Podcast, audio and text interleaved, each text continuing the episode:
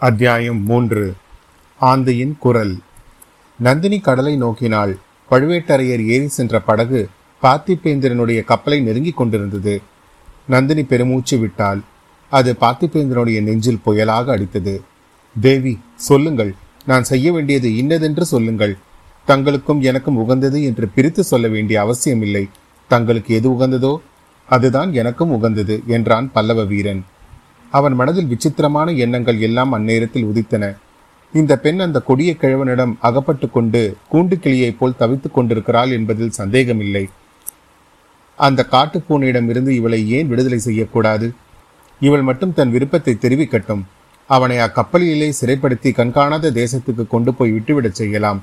சண்டாளன் புதல்வியும் பேத்தியுமாக இருப்பதற்குரிய இளம் பிராயமுடைய பெண்ணை மனைவியாக்கிக் கொள்ள எப்படி இவனுக்கு மனம் துணிந்தது? நந்தினி இன்னமும் படகையும் கப்பலையும் பார்த்து கொண்டிருந்தாள். படகிலிருந்து பழுவேட்டரையர் கப்பலில் ஏறுவதை பார்த்தாள். நல்ல வேலை பத்திரமாக ஏறிவிட்டார். எவ்வளவு வீரராய் இருந்தாலும் வயதாகி விட்டதல்லவா? படகிலிருந்து கப்பலில் ஏறும்போது தடுமாறாமல் இருக்க வேண்டுமே என்று எனக்கு கவலையாய் இருந்தது என்றாள். பல்லவன் ஏமாற்றமடைந்தான். கிழவனிடம் இவளுக்கு இவ்வளவு பரிவு ஏன்? படகிலிருந்து அவன் கடலில் விழுந்து இறந்தால்தான் என்ன? நாட்டுக்கும் சேமம் இவளுக்கும் விடுதலை. எதற்காக இவ்வளவு பரிவு காட்டுகிறாள்? கிழவருக்கு சோழ குலத்தினரிடம் எவ்வளவு அபிமானம் என்பது இன்றைக்குத்தான் எனக்கு தெரிந்தது. இளவரசருக்கு ஆபத்து என்றதும் எப்படி துடிதுடித்து போய்விட்டார்? ஐயா இளவரசர் தப்பி பிழைத்திருக்க கூடும் அல்லவா? இருந்துதான் போயிருக்க வேண்டும் என்பது நிச்சயம் இல்லையே நிச்சயமில்லை ஆனால் அப்பேற்பட்ட சுழல் காற்றில் கடலில் குதித்தவர் பிழைத்திருப்பது அசாத்தியம். விதியின் போக்குக்கு நாம் என்ன செய்ய முடியும்? என்றான் பல்லவன். இதற்கு விதி காரணம் இல்லை அந்த பழையாறை ராட்சசியின் பேராசைதான் காரணம். தங்களுக்கு தெரியுமா ஐயா? குந்தவை தேவிக்கு சோதிடத்திலும் ரேகை சாஸ்திரத்திலும் அபார நம்பிக்கை. தம்பியின் ஜாதகத்தையும் கைரேகையும் பார்த்து வைத்துக்கொண்டு அவன் மூன்று உலகையும் ஆளும் சக்கரவர்த்தி ஆகப் போகிறான் என்று நம்பிக்கை வைத்திருந்தாள். ஐயோ பாவம். அந்த அருமை தம்பிக்கு இந்த கதி நேர்ந்தது என்று அறியும் போது அவள் எவ்வளவு கஷ்டமடைவாள். அச்சமயம் நான் அவள் கூட இருந்து ஆறுதல் சொல்ல வேண்டும் போல் இருக்கிறது.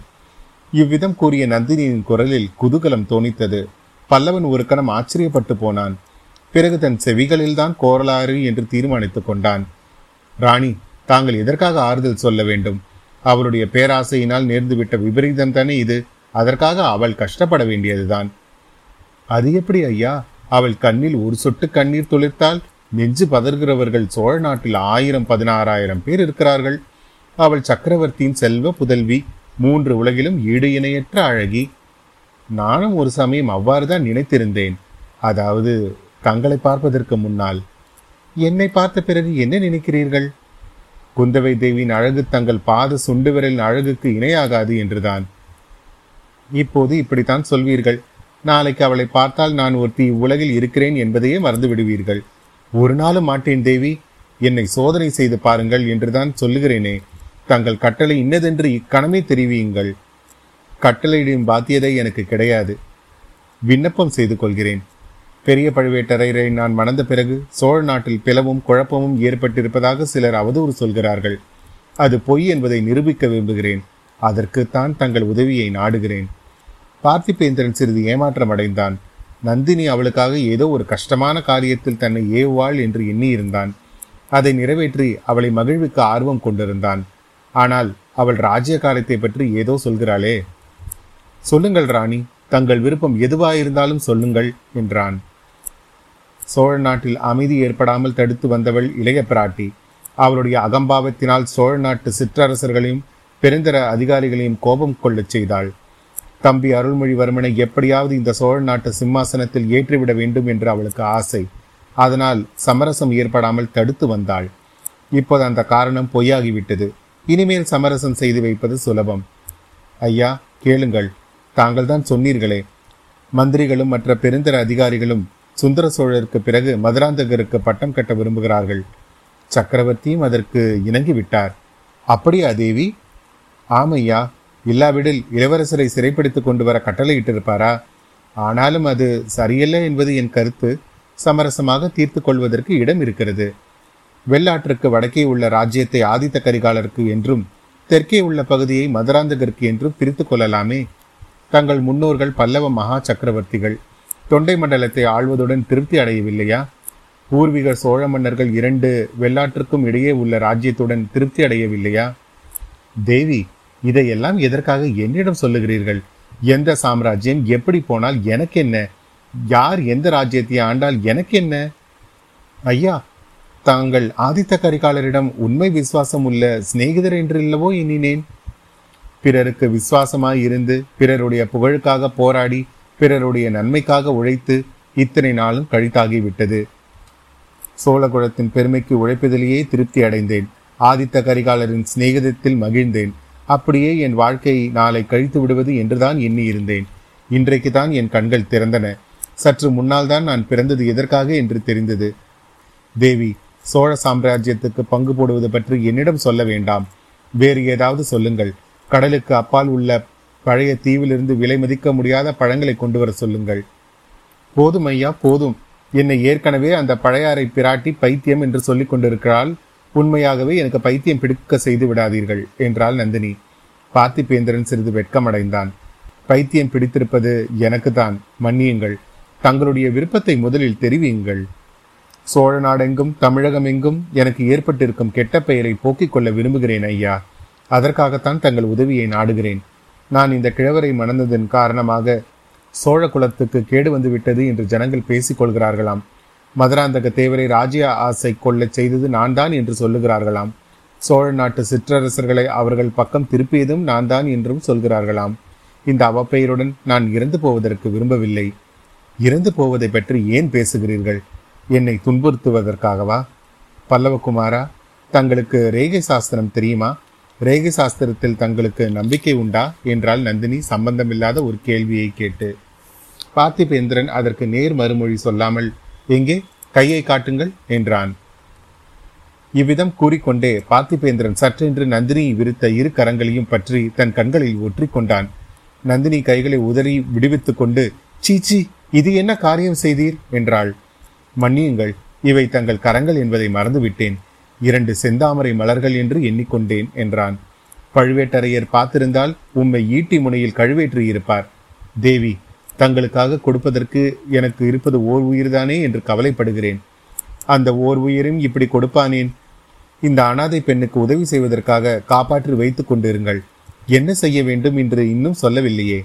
சோழ சாம்ராஜ்யம் தாயாதி கலகத்தினால் பாழாகி விடாமல் காப்பாற்ற வேண்டும். அதற்கு தங்களுடைய உதவி வேண்டும். எப்படி? தங்கள் சிநேகிதர் கரிகாலரை கடம்பூர் சம்புவராயர் வீட்டுக்கு அழைத்து வாருங்கள். சம்புவராயருக்கு ஒரு பெண் இருக்கிறாள். அவளை ஆதித்த கரிகாலருக்கு மனம் செய்துவிட்டால் என் மனோரதம் பூர்த்தியாகும். இந்த அற்ப காரியத்துக்குத்தானா இவ்வளோ பீடிகை? ஆதித்த கரிகாலரை அவசியம் கடம்பூருக்கு கொண்டு வந்து சேர்க்கிறேன். அப்புறம்? ஆதித்த கரிகாலருக்கு சம்புவராயர் மகளை கல்யாணம் செய்து வைத்து விட்டால் கழகம் பாதி தீர்ந்து விட்டதாகும். சோழ சாம்ராஜ்யத்தில் மதுராந்தகருக்கு தென்பாதியும் கரிகாலருக்கு வடபாதியும் என்று பிரித்து கொடுத்து விட்டால் கலகம் முழுதும் தீர்ந்ததாகும். பின்னர் எனக்கு ஏற்பட்டிருக்கும் கெட்ட பெயர் போய்விடும். பிறகு என் தலைவிதியை நானே நிறைவேற்றிக் கொள்வேன். நடுக்கலில் விழுந்து உயிரை விடுவேன். நான் பின்தொடர்ந்து வந்து தங்களை காப்பாற்றுவேன். நம் இருவருடைய புனர்ஜென்மம் ஆரம்பமாகும். கடலை கடந்து தூர தேசங்களுக்கு செல்வோம். அங்கே தங்களுக்காக ஒரு மாபெரும் ராஜ்யத்தை ஸ்தாபிப்பேன். ஐயா இப்படியெல்லாம் பேச வேண்டாம். தென் தமிழ்நாட்டு பத்தினி பெண்கள் மரபில் வந்தவள் நான். பழுவேட்டரையரின் தர்ம பத்தினி. தேவி என்னிடம் உண்மையை சொல்லுங்கள். இந்த கிழவரை எதற்காக மணந்து கொண்டீர்கள்? இவன் பேரில் காதல் கொண்டா? அல்லது இவருடைய பலாத்காரத்தினாலா? நந்தினி பெருமூச்சு விட்டாள். அவளுடைய கண்விழிகள் மேலே நோக்கி சென்றன. ஏதோ பழைய துயரமான ஞாபகங்களில் சிறிது நேரம் ஆழ்ந்திருந்தாள் என்று தோன்றியது. பாவம் கிழவர் பேரில் பழி சொல்ல வேண்டாம். மனதார இஷ்டப்பட்டு தான் இவரை மணந்தேன். ஏன்? எதற்காக? இவரிடம் அப்படி என்ன கண்டீர்கள்? இவரிடம் ஒன்றும் காணவில்லை. அரண்மனை வாழ்வுக்கும் அதிகாரத்துக்கும் ஆசைப்பட்டு நானாகவே இவரை மணந்தேன். என்னால் நம்ப முடியவில்லை.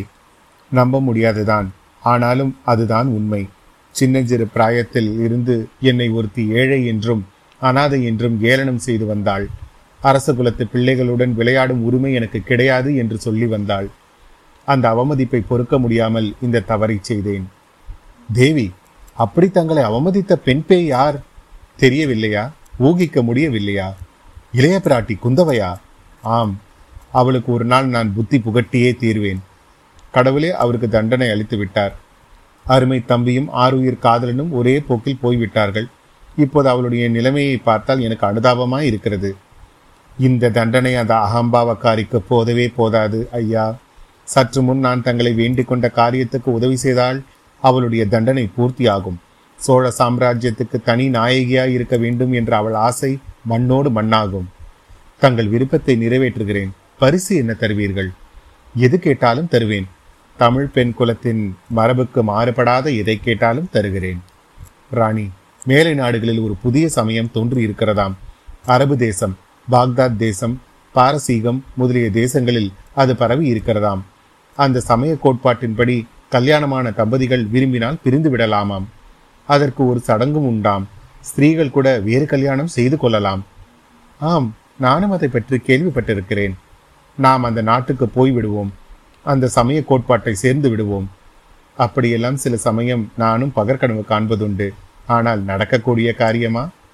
தேவி ஏன் நடக்காது? அவசியம் நடக்கும். தாங்கள் மட்டும் சம்மதித்தால் நடக்கும். தங்களுடன் கப்பல் ஏறி கடல் கடந்து செல்வேன். தூர தேசங்களில் இறங்குவேன். இந்த கையில் பிடித்த கத்தியின் வலிமையினால் பெரியதொரு ராஜ்யத்தை ஸ்தாபிப்பேன்.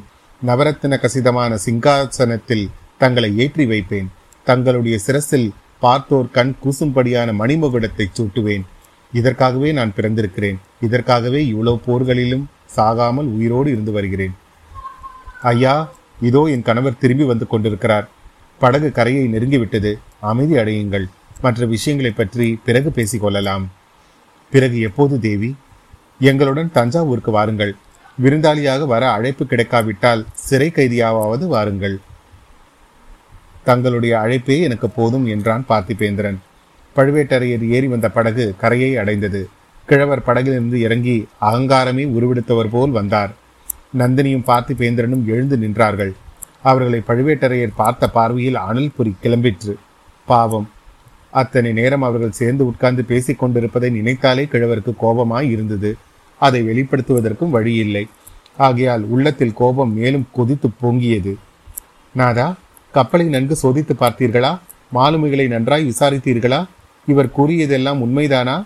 என்று நந்தினி கொஞ்சம் குதலை மொழியில் கேட்டாள். அந்த குரல் பழுவூர் அரசரை கொஞ்சம் சாந்தப்படுத்தியது. ஆம் ராணி இவன் கூறியதெல்லாம் உண்மை என்று தெரிந்தது. சோழ நாட்டின் தவப்புதல்வன் சோழ குலத்தின் செல்வகுமாரன் தமிழகத்தின் கண்ணின் மணியான இளவரசன் போய்விட்டான். என்று கூறி பல்லவனை திரும்பி பார்த்து அதற்கு காரணமானவன் இதோ நிற்கும் கொலைப்பாதக சண்டாளன் இவன்தான் என்று கர்ஜித்தார். ஐயா அதற்கு காரணம் நான் அல்ல என் பேரில் பழி போடாதீர்கள். இளவரசரை கடல் கொண்டதற்கு காரணம் சோழ நாட்டையே ஆட்டுவிக்கும் பெண் உருவம் கொண்ட மோகினி பிசாசு என்றான் பார்த்திபேந்திரன். கிழவரின் கோபம் இப்போது அணை கடந்து வெள்ளமாயிற்று. நந்தினியை பற்றித்தான் அவன் இவ்வாறு சொன்னதாக எண்ணினார். ஆடா பாவி என்ன சொன்னாய்? என்று கூறிக்கொண்டு தரையில் கிடந்த ஈட்டியை சற்றென்று குனிந்து எடுத்தார். பார்த்திபேந்திரனை குறிவைத்து ஓங்கினார். நந்தினி அவருடைய கையை பிடித்து தடுத்தாள். நாதா இது என்ன காரியம்? எத்தனையோ பகைவர்களை கொன்ற தங்கள் வெற்றிவேல் இந்த விருந்தாளியின் ரத்தத்தினால் கரைபடலாமா? என்றாள். ராணி இவனா விருந்தாளி? சற்று முன்னால் உன்னை பற்றி இவன் கூறியதை நீ கேட்கவில்லையா? என்றார் கிழவர். இவர் என்னை பற்றியா சொன்னார்? நன்றாக கேட்டு தெரிந்து கொள்ளுங்கள். அப்படியானால் என் கையில் உள்ள கத்தியினாலேயே பழி வாங்குவேன். தங்களுக்கு சிரமம் தரமாட்டேன் என்றாள் நந்தினி. ஐயா நான் என்ன பைத்தியமா? பழுவூர் இளையராணியை பற்றி அவ்விதம் சொல்வதற்கு பழையாறையில் உள்ள மோகினி பிசாசை பற்றி அல்லவா சொன்னேன். இளைய பிராட்டி குந்தவை வந்தியத்தேவன் என்னும் வாலிபனிடம் ரகசிய ஓலை கொடுத்து இளவரசருக்கு அனுப்பினாள். அந்த முரட்டு வாலிபனை காப்பாற்றுவதற்காக அல்லவோ நான் எவ்வளவோ தடுத்தும் கேளாமல் இளவரசர் அலைக்கடலில் குதித்தார். ஆகையால் இளவரசரின் மரணத்துக்கு குந்தவை காரணம் என்று சொன்னேன் என்றான் பார்த்திபேந்திரன். பழுவேட்டரையர் தம் அவசர புத்தியை குறித்து சிறிது வெட்கமடைந்தார்.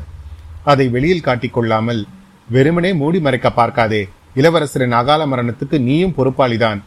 அத்தகைய சுழல் காற்று அடித்த சமயத்தில் அவர் கப்பலில் இருந்து படகில் இறங்குவதற்கு நீ எப்படி சம்மதித்தாய்? தொலைந்து போ என் கண்முன்னே நிற்காதே என்றார். நந்தினி குறுக்கிட்டு நாதா இவரையும் தஞ்சாவூர் அழைத்து போவது நல்லதல்லவா? நடந்தது நடந்தபடி இவரே சக்கரவர்த்தியுடன் தெரிவிப்பது நலமல்லவா? இல்லாவிட்டால் ஏற்கனவே நம் பேரில் குற்றம் சொல்ல காத்திருப்பவர்கள் இதையும் சேர்த்துக் கொள்வார்கள். நாம் தான் இளவரசரை கடலில் மூழ்கடித்து விட்டோம் என்று கூட கூசாமல் பழி சொல்வார்கள் என்றாள். சொன்னால் சொல்லட்டும் அதற்கெல்லாம் நான் அஞ்சியவன் அல்ல. சொல்கிறவன் நாக்கை துண்டிக்கச் செய்வேன். ஆனால் இவன் நம்மோடு வருவது ஒரு காரியத்துக்கு நல்லதுதான். பார்த்திபேந்திரா ஏனும் அங்கும் இங்கும் பார்த்து விழித்து கொண்டிருக்கிறாய். தப்பி ஓடலாம் என்று பார்க்கிறாயா? என்று கூறி சற்று தூரத்தில் நின்ற வீரர்களை கை காட்டி அழைத்தார். நாலு பேர் விரைந்து வந்தார்கள். இவனை பிடித்து கட்டுங்கள் என்று கட்டளையிட்டார். வீரர்கள் நாலு பேரும் பார்த்திபேந்திரன் நெருங்கினார்கள். அருகில் நெருங்கி வரும் வரையில் அவன் சும்மா இருந்தான். பிறகு ஒரு நொடி பொழுதில் தன் கைவரிசையை காண்பித்தான். நாலு வீரர்களும் நாலு பக்கம் போய் விழுந்தார்கள். ஐயா என்னை கட்டி தலைவிடுவதாய் இருந்தால் மற்றவர்களை அனுப்ப வேண்டாம். வீராதி வீரரும் முப்பத்தாறு போர்க்களங்களில் அறுபத்தி நாலு காயங்களை அடைந்தவருமான பெரிய பழுவேட்டரையர் கையினால் கட்டுப்படுவதற்கு நான் சித்தமாய் இருக்கிறேன் மற்றவர்களை என் அருகிலும் நெருங்க விட மாட்டேன் என்றான். பழுவேட்டரையர் முகத்தில் சிறிது மலர்ச்சி காணப்பட்டது. நீ வீர பல்லவ குலத்தில் பிறந்த வீரன் சந்தேகமில்லை. எங்களுடன் தஞ்சாவூருக்கு வந்துவிட்டு போக சம்மதம் என்றால் சொல் உன்னை கட்ட வேண்டிய அவசியமே இல்லை என்றார். அதுதான் என் விருப்பம். சக்கரவர்த்தியை நேரில் பார்த்து நடந்தது நடந்தபடி சொல்ல விரும்புகிறேன். என் பேரிலும் வீண் பழி ஏற்படக்கூடாதல்லவா என்றான் பார்த்திபேந்திரன். அப்படியானால் உடனே புறப்படுவோம் என்றார் பழுவேட்டரையர்.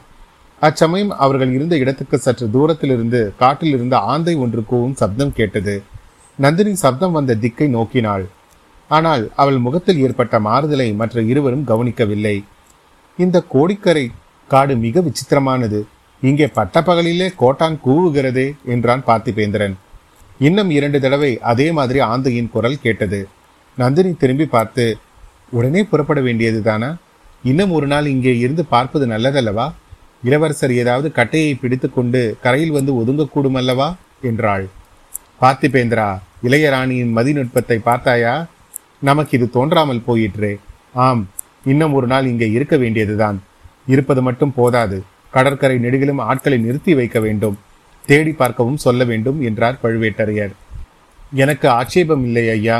ஆனால் இளவரசர் இனி அகப்படுவார் என்ற நம்பிக்கை எனக்கு இல்லை சுழல் காற்று அடித்தபோது கடலின் கொந்தளிப்பை பார்த்திருந்தால் தாங்களும் என்னைப் போலவே நிராசை கொள்வீர்கள் என்றான் பார்த்திபேந்திரன். எனினும் கிழவர் கேட்கவில்லை. கடற்கரை நெடுகிலும் ஒரு காது தூரத்துக்கு தம் ஆட்களை பரவலாக நிறுத்தி வைத்தார். அவரும் அமைதியின்றி கடற்கரை ஓரமாக அலைந்து திரிந்தார். அத்தியாயம் மூன்று நிறைவுற்றது. எங்களுடைய online ஸ்டோரான W W W dot studio Krishna dot com என்ற வலைத்தளத்துக்கு சென்று உங்களுக்கு பிடித்த பொருட்களை பார்த்து வாங்கிக் கொள்ளலாம். மேலும் www.buymeacoffee.com slash dot coffee dot com slash Madras podcast என்னும் வலைத்தளத்துக்கு சென்று எனக்கு நீங்கள் உதவலாம். மீண்டும் உங்களை அடுத்த அத்தியாயத்தில் சந்திக்கும் வரை உங்களிடமிருந்து விடைபெறுவது உங்கள் அசோக். நன்றி வணக்கம்.